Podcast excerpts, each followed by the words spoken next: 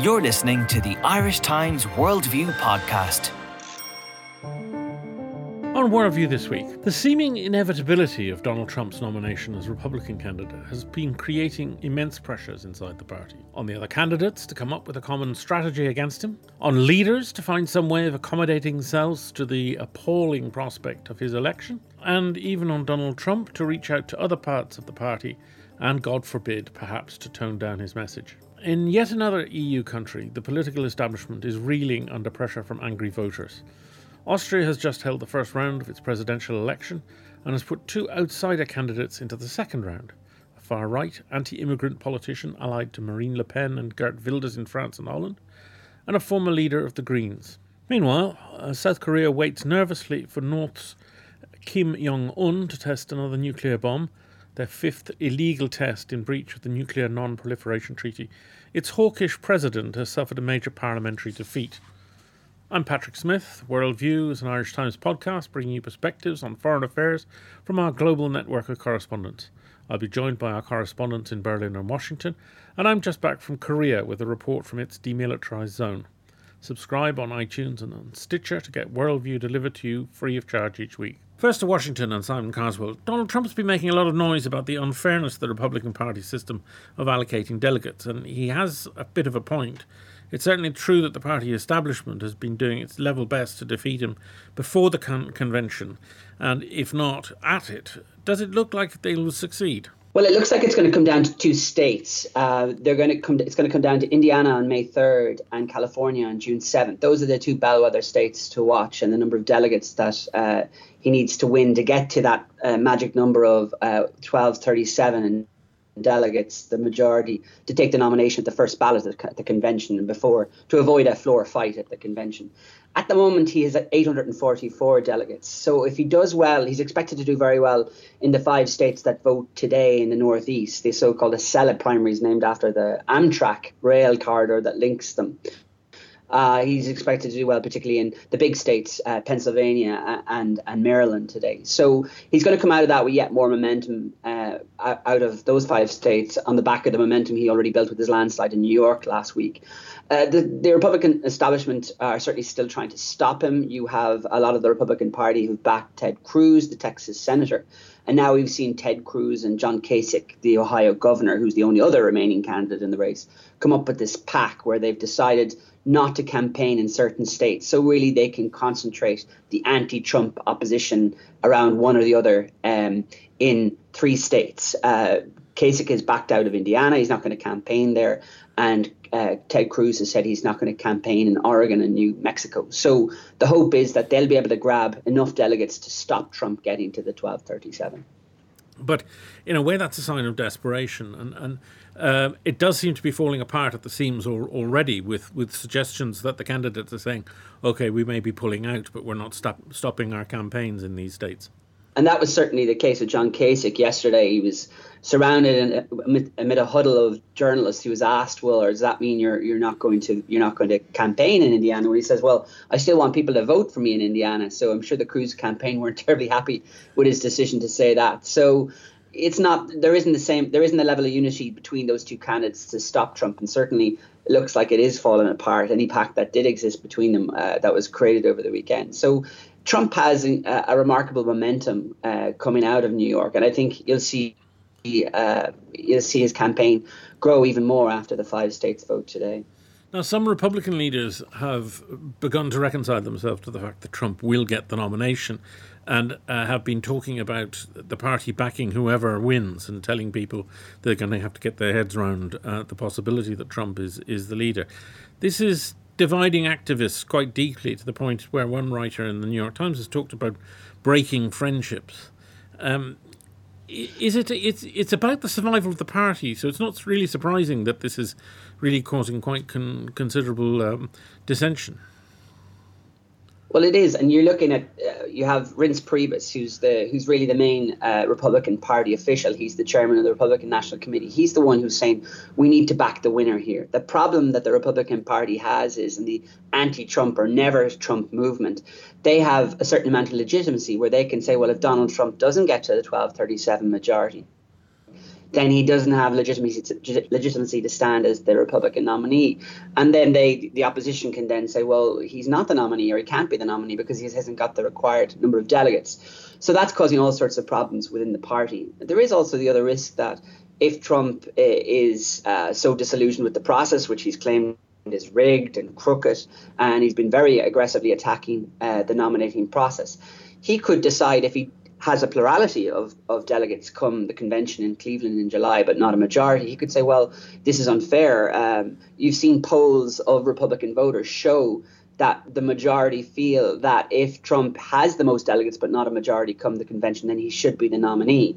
So the party's having to juggle lots of tensions, and there's an awful lot of tension within the party because many conservatives uh, and many of the Republican establishment feel very uncomfortable with Trump as the nominee, uh, not least because the polls, all the polls show in head-to-heads against Hillary Clinton, the likely Democratic nominee, that he's going to lose uh, uh, by quite substantial margin against her. So the party, there's a, there's an awful lot of dissension, dissension in the party at the moment.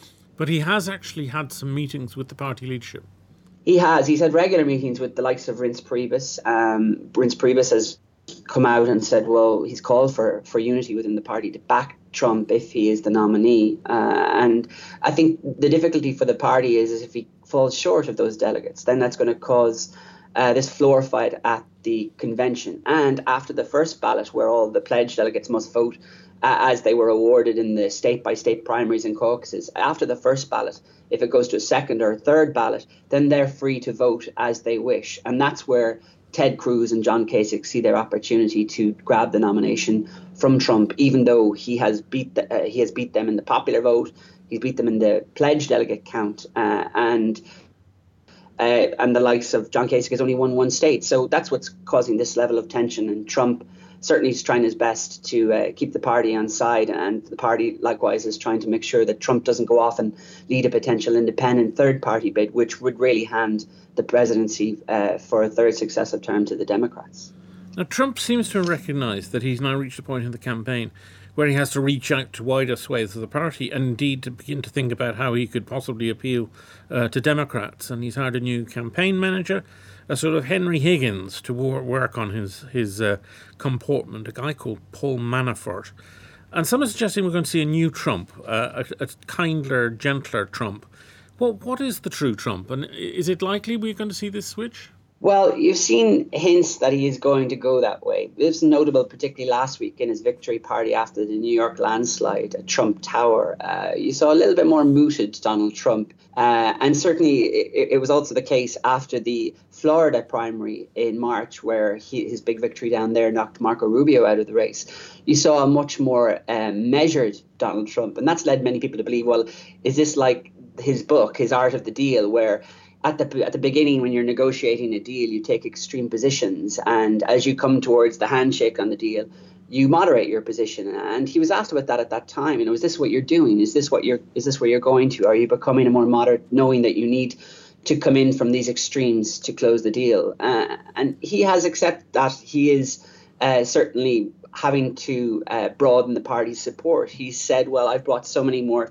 people into the Republican Party during this primary process and he believes that he can unite more of the party if he is the nominee. But I think that remains to be seen because, in particular, after his victory party in New York at Trump Tower, he was very quickly going back to calling Ted Cruz, lying Ted Cruz. And just yesterday at a rally in Rhode Island, he was having to go with John Kasich for the way he eats. So I think old habits die hard with Donald Trump, and I think he's still very much in the extreme. But employing the likes of Paul Manafort shows that Trump has to play, even though he's an outsider, he has to play the inside game.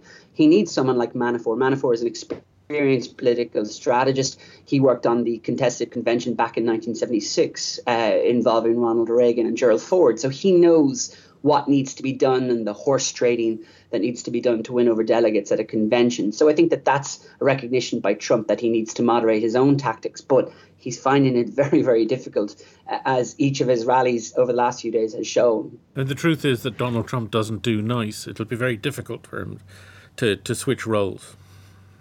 Well, I think it will, and I think while um, he's he's playing these kind of nasty games and um, throwing insults, I think that's really going to feed uh, Hillary Clinton's campaign, and she has certainly focused more her attention more on the Republicans rather than on her Democratic challenger, Bernie Sanders. She's really focusing on the election in November and showing that uh, Donald Trump is a very divisive figure. Um, he's nasty. He he's he's insulting, and that his policies are highly contentious and will divide the country. So she's doing she's making hay in the back of of his of his uh, tactics at the moment. So I think it's going to be very difficult for him to come back in from that. And Paul Manafort said at a, at a, at a, Republican Party meeting last week that he said privately that this was an act that Donald Trump was performing for the Republican primary. So that's led to some, uh, certainly led to accusations from Ted Cruz that this is just a game that Donald Trump is playing and that he's not someone that can be trusted. So you have Trump trying to pivot a little bit for the general election and also pivot to unite more of the party, but he still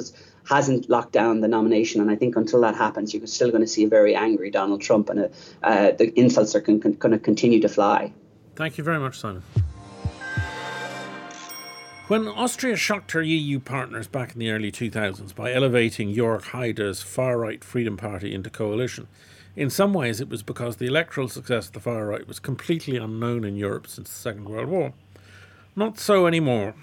Today, the likes of far right politicians like Marine Le Pen and Geert Wilders may also be poised to enter government within a short span of time. Then there's the Swedish Democrats and the True Finns, already minorities supporting governments in their respective countries, and both Poland and Hungary are led by anti immigrant authoritarian parties. The Austrians are now not bucking a trend this time, but conforming to it. Voters on Sunday in presidential elections rejected establishment politics for a radical, almost neo Nazi party. Derek Scally has been watching developments from Berlin. Derek, what's the mood of the country? Um, predominantly fears of immigration Yes, uh, it seems that uh, there's been huge dissatisfaction with this current government. It's a grand coalition, centre right, centre left, social democrats and conservatives since for pretty much 10 years, since 2008. And what's happened now is the um, the immigration question, uh, the refugee question, has really acted as a catalyst, um, and the government is basically running scared. The Freedom Party the, is now the largest party. They're opposed to all kinds of any kind of immigration, and the government in the last couple of months realised that that was going down well with the voters. Austria, you may remember, got ninety thousand people last year, which uh, you notice in a country of 8 million people. So the government performed an about face and suddenly took a, a tough line on migration. But voters appear on Sunday to have said, well, why would I choose the copy if I can vote for the original? And um, Norbert Hofer of the Freedom Party is very much the original. He's one of the key ideologues in the party behind its uh, anti-migrant course. Yeah, Hofer has taken 35% in, in the, this, the first round of the presidential election, uh, putting him into the second round and now facing off against Alexander van der Bellen, uh, a, a, former Green who got uh, 21%, is it? And the two main parties, the Social Democrats and the People's Party, are off the ballot paper for the second round. Yes, this is what people are saying. It's sort of uh, an earthquake almost. That the, the, sort of the political middle ground, the centre, the two traditionally largest parties that have governed in Austria pretty much since the end of the Second World War have just been annihilated. Um, now, of course, this is a presidential election as opposed to a parliamentary election. So many people have said, well, the voters are using this as a referendum of uh, dissatisfaction with the government. But um, the Freedom Party is euphoric. They're saying this has changed the, the post-war order in Austria, and um, their their proposal, so Austria first and Muslims don't belong to Austria, is now the mainstream. And their their challenge now is to build on that in the coming month, and then ahead to uh, parliamentary elections, which are scheduled for 2018. But the way things are looking, many people are now talking about them being brought forward to next year. So you would have a very uh, serious vote there on how a country at the heart of Europe feels about uh, political mainstream answers to today's challenges. Now, talk to me a bit about Norbert Hofer. Uh, what sort of a politician is he, and, and what sort of a party is he leading? Well, it's quite simple. He's the type of person Austrians could imagine being president. Um, the Freedom Party is led by a man called Heinz Christian Strache, who I've uh, met several times and watched in action. And he goes down very well with a certain type of uh, Austrian voter. He's um, he likes lots of gel in his hair, sunbed. He he likes uh, simple. Simple banging on the table sentences. Mr. Hofer, and that, that goes down well with some people, but it, it, it scares off a lot of other people. Mr. Hofer is a far calmer individual. Um, he, he carries a walking stick after a paragliding accident in his youth, and um, but behind this calm exterior, he's very much he's an engineer, but he's he's also as as hardline as anyone else, and he he just has found a way of packaging it in a way that appeals to more people than Strache could ever appeal to. Strache is basically an advertising man. He, he's a he's a great snake oil salesman, his critics would call him. Whereas Hofer is, is, is more respectable, but he's made no uh, doubts that you know look, I opposed uh, EU membership for Austria. I would put up walls around Austria to stop migrant flows from the Balkan route. And uh, on election night, he said, "You'd be amazed what's possible if I become president," which um, struck fear into the hearts of, uh, polit- of Austria's political mainstream. Well, will the, the, Austrians actually vote for him in the second round? Presumably, uh, Van der Bellen will will pick up a lot of supporters who who are scared by this. Yes, it's a bit like the situation when um, Mr. Le Pen uh, of uh, the Front National in France got into the second round of the French elections, and everyone then, whether they liked it or not, had to rally around the alternative. And Mr. Van der Bellen is a, a left-wing liberal green professor and um, 72 years old. Um, kind of, he looks the part, but he still looks a bit shaken that he's actually made it so far in this campaign. All the other parties, the centre-right and the centre-left government parties, have said they will support him. But so far, in the in the two days since the um, result, uh, we haven't really seen how they're planning to support him. They're still uh, licking their wounds themselves, so they have a month to turn this around and um, Mr. Van will be the alternative for, let's say, the the other Austria that is shocked about the notion of a Freedom Party, left-wing or right-wing extremist uh, president. Um, but um, the Freedom Party is hoping to capitalise on the the non-voters. Forty percent of people didn't turn out to vote in the first round, and they think that they can actually win over the non-voters to their camp and say, "Listen, that's the establishment candidate. The establishment has gotten Austria into a mess, particularly on migration. Vote for the anti." Anti-establishment candidate, get him into the Hofburg Palace, and um, anything could happen after that. Well, you were talking about the elections, which may may be as soon as, as next year. Would would uh, a, a, president have particular powers in relation to forming a government uh, when when that election happens? Oh, definitely. Um, the the Austrian president, while he has a representational role similar to Ireland and many other countries in Europe, he does have the power to dismiss a government. And some people have said in their nightmare fantasy that um, that if Mr. Hofer got into power, he could actually dismiss uh, the two, the grand coalition of centre right and centre left. It's, it's on the on one hand, it's unlikely, but he could just subtly start to undermine the government and present himself as the alternative. Mr. Hofer already um, uh, late last year, he joined the Freedom Party in filing charges against Chancellor Werner Faymann of the Social Democrats, charging him as an enemy of the state for leading Austria into this um, migration crisis. So he's a very creative man, and um, he seems quite happy to be the front runner for the Freedom Party. They seem to have found an alternative to Mr. Strache, who, while very effective, he's a very divisive figure, whereas Mr. Hofer uh, wants to uh, cut a cut a more modest, moderate uh, line as a as a, a, walking stick carrying president. And but he seems to have great things and great things planned if he gets into the Hofburg in a month's time. When we saw the rise of Haider back in, in the, the late 1990s, initially both the uh, Social Democrats and the People's Party said they wouldn't uh, coalesce with him under any circumstances. The position is is that uh, the Freedom Party has now already surpassed the vote that it got uh, at that time, and in a in a general election could probably exceed uh, thirty five percent uh, of of the vote. Does that mean that there is a real prospect of them being in government? Yes, this is the issue because, uh, of course, back then the Freedom Party was the junior coalition partner. But if the opinion polls from today um, would be reflected in an election result, and we should point out opinion polls in Austria have an unhappy history. Nobody saw this uh, result for Mr. Hofer coming. So opinion polls are always slightly questionable. But if the Freedom Party uh, opinion poll support was translated into parliamentary elections, they would be the one doing the bidding. They would be asking for a junior partner, uh, Social Democrats or uh, Conservative People's Party, to join them, and they would be dictating the terms. Uh, whether or not the two smaller parties at the moment, with about 20% of the vote, would be in a, in a position to dictate the terms of anything remains to be seen. And uh, already in both parties, uh, the Social Democrats and the Conservative People's Party, there's talk about we need to get rid of our leaders. We need to re, regroup, rethink, because uh, the political centre is um, is breaking away. Um, but would either of them actually share power uh, or support a, a government from a minority position?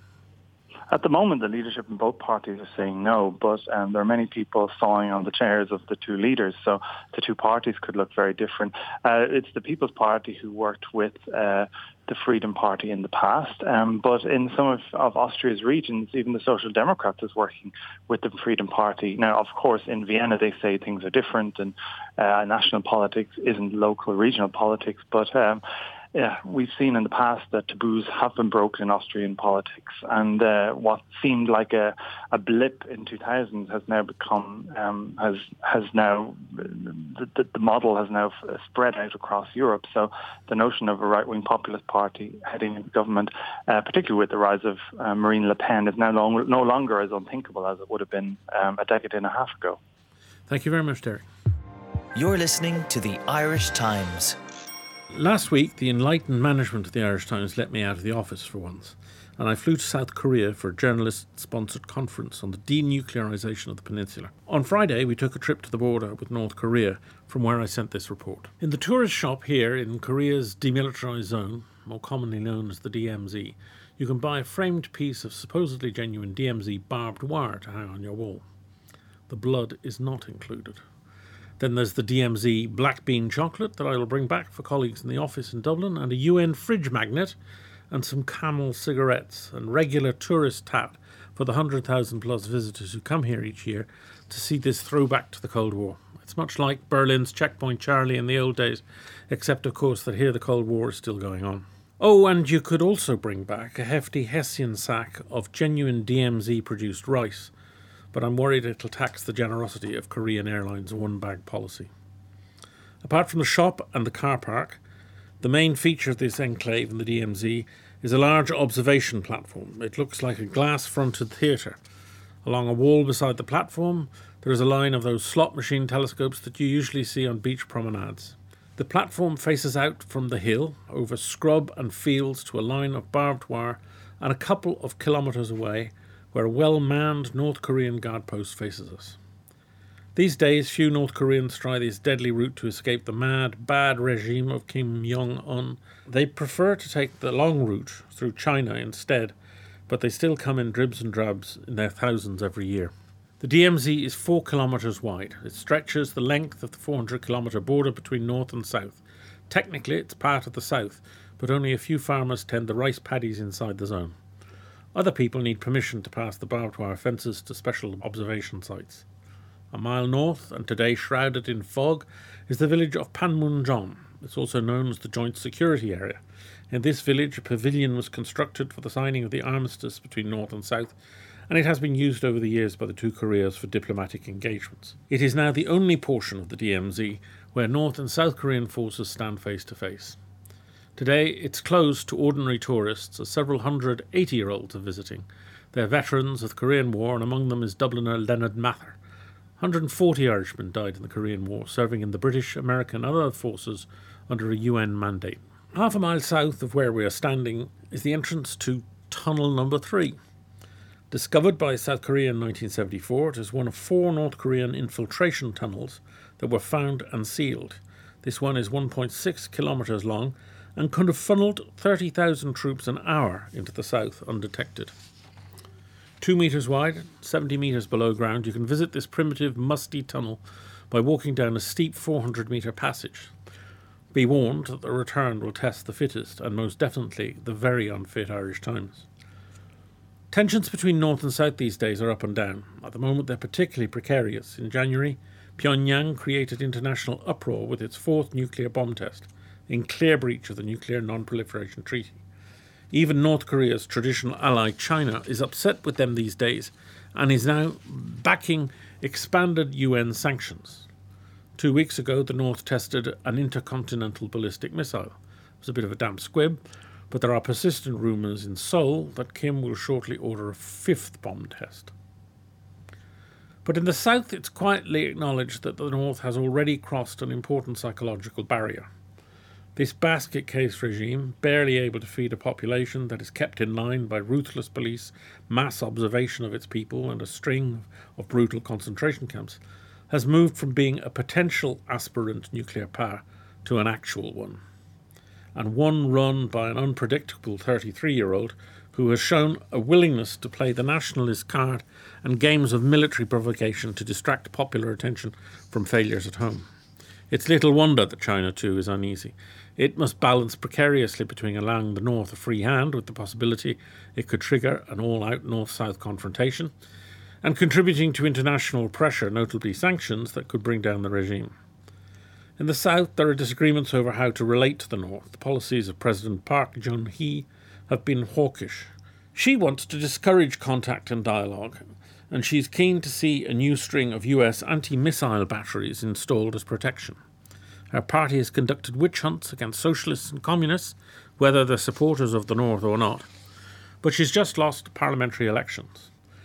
The opposition Minjoo party is more willing to talk and practices a policy akin to Willy Brandt's Ostpolitik in the time before the Berlin Wall fell. There is speculation, perhaps more in hope than expectation, that the growing isolation of the North and the recent closure of its joint economic zone project with the South at Kaesong may push Kim to announce serious economic reform in, when in May the ruling party holds its first Congress since 1980.